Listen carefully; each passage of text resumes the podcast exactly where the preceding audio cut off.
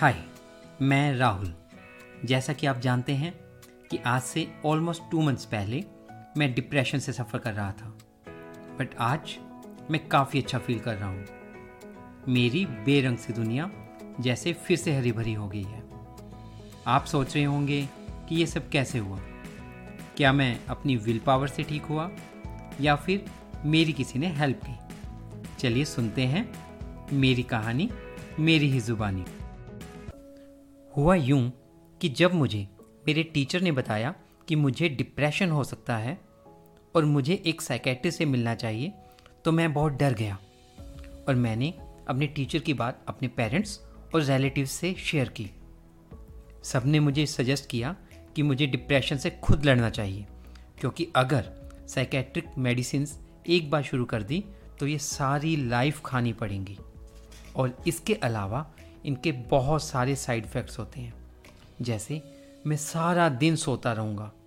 Wait इतना बढ़ जाएगा कि मैं चाह कर भी उसे कम नहीं कर पाऊँगा। और तो और, मेरे लीवर और किडनीज भी ख़राब हो सकते हैं। मुझे तो ऐसा एहसास हुआ कि अगर मैंने ये मेडिसिन स्टार्ट कर ली तो मैं एक जीता जागता जोम्बी बन जाऊँगा। इसीलिए मैंने डिसाइड किया कि मैं खुद कोशिश करूँगा इस डिप्रेशन से बाहर निकलने की। मैं अगले ही दिन अपने फ्रेंड्स के साथ शिमला के लिए निकल गया। वाह क्या सीन था। इट वॉज़ लाइक जैसे मैं स्वर्ग पहुँच गया। अपने दोस्तों के साथ मैंने वहाँ फुल एंजॉय किया। जाखू टेंपल तारा देवी टेंपल से मैंने पॉजिटिव वाइब्स ली। मॉल रोड पर आइसक्रीम और फिर पेस्ट्रीज खाई।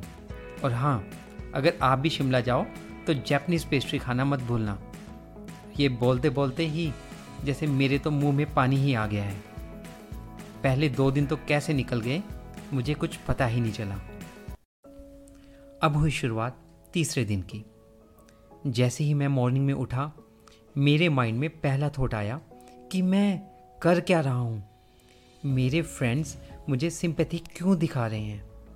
और कुछ ही पल के बाद मुझे जैसे डर सा लगने लग गया। जैसे कि मेरे साथ कुछ बहुत बुरा होने वाला है। मेरी आँखों से आँसू कब गिरने लग गए, मुझे कुछ पता ही नहीं चला। मैंने बहुत कोशिश करके अपने फ्रेंड को फ़ोन लगाया और वो इमीडिएटली मेरे रूम में आ गए।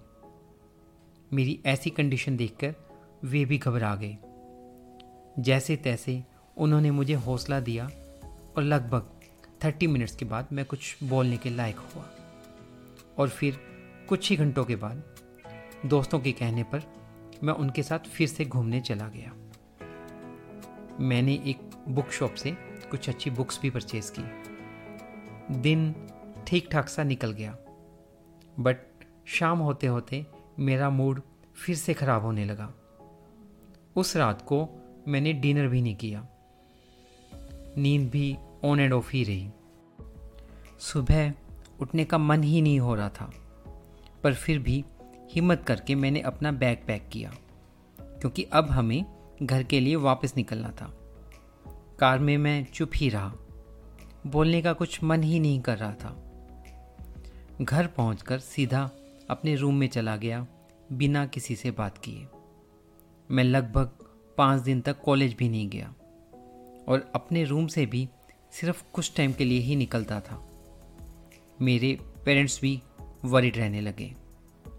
घर का इन्वायरमेंट पूरी तरह से नेगेटिव हो चुका था। नेक्स्ट डे मॉर्निंग मेरे छोटे भाई साहिल ने मुझे कहा कि मॉम डैड मुझे ड्राइंग रूम में बुला रहे हैं। मैंने देखा कि मेरे टीचर मेरे मॉम डैड से ड्राइंग रूम में कुछ बातें कर रहे हैं। मैंने उन्हें विश किया और वहीं बैठ गया। उन्होंने मेरे कंधे पे हाथ रखा और बोले, तुमने बहुत सफ़र कर लिया। चलो, अब ठीक होने का टाइम आ गया है। और कुछ ही पल के बाद मैं उनके साथ, उनकी कार में हमारी ही सिटी के एक साइकेट्रिस्ट से मिलने जा रहा था। इसके बाद क्या हुआ? साइकेट्रिस्ट से मिलने के बाद क्या मेरे अंदर कुछ चेंजेस आए? क्या मैं आज भी वो साइकेट्रिक मेडिसिन ले रहा हूँ? और हाँ मोस्ट इंपॉर्टेंट क्या आज भी मैं एक नॉर्मल इंसान हूँ? या फिर मेडिसिन खाने के बाद एक जोम्बी बन गया हूँ। जानते हैं अगले एपिसोड में।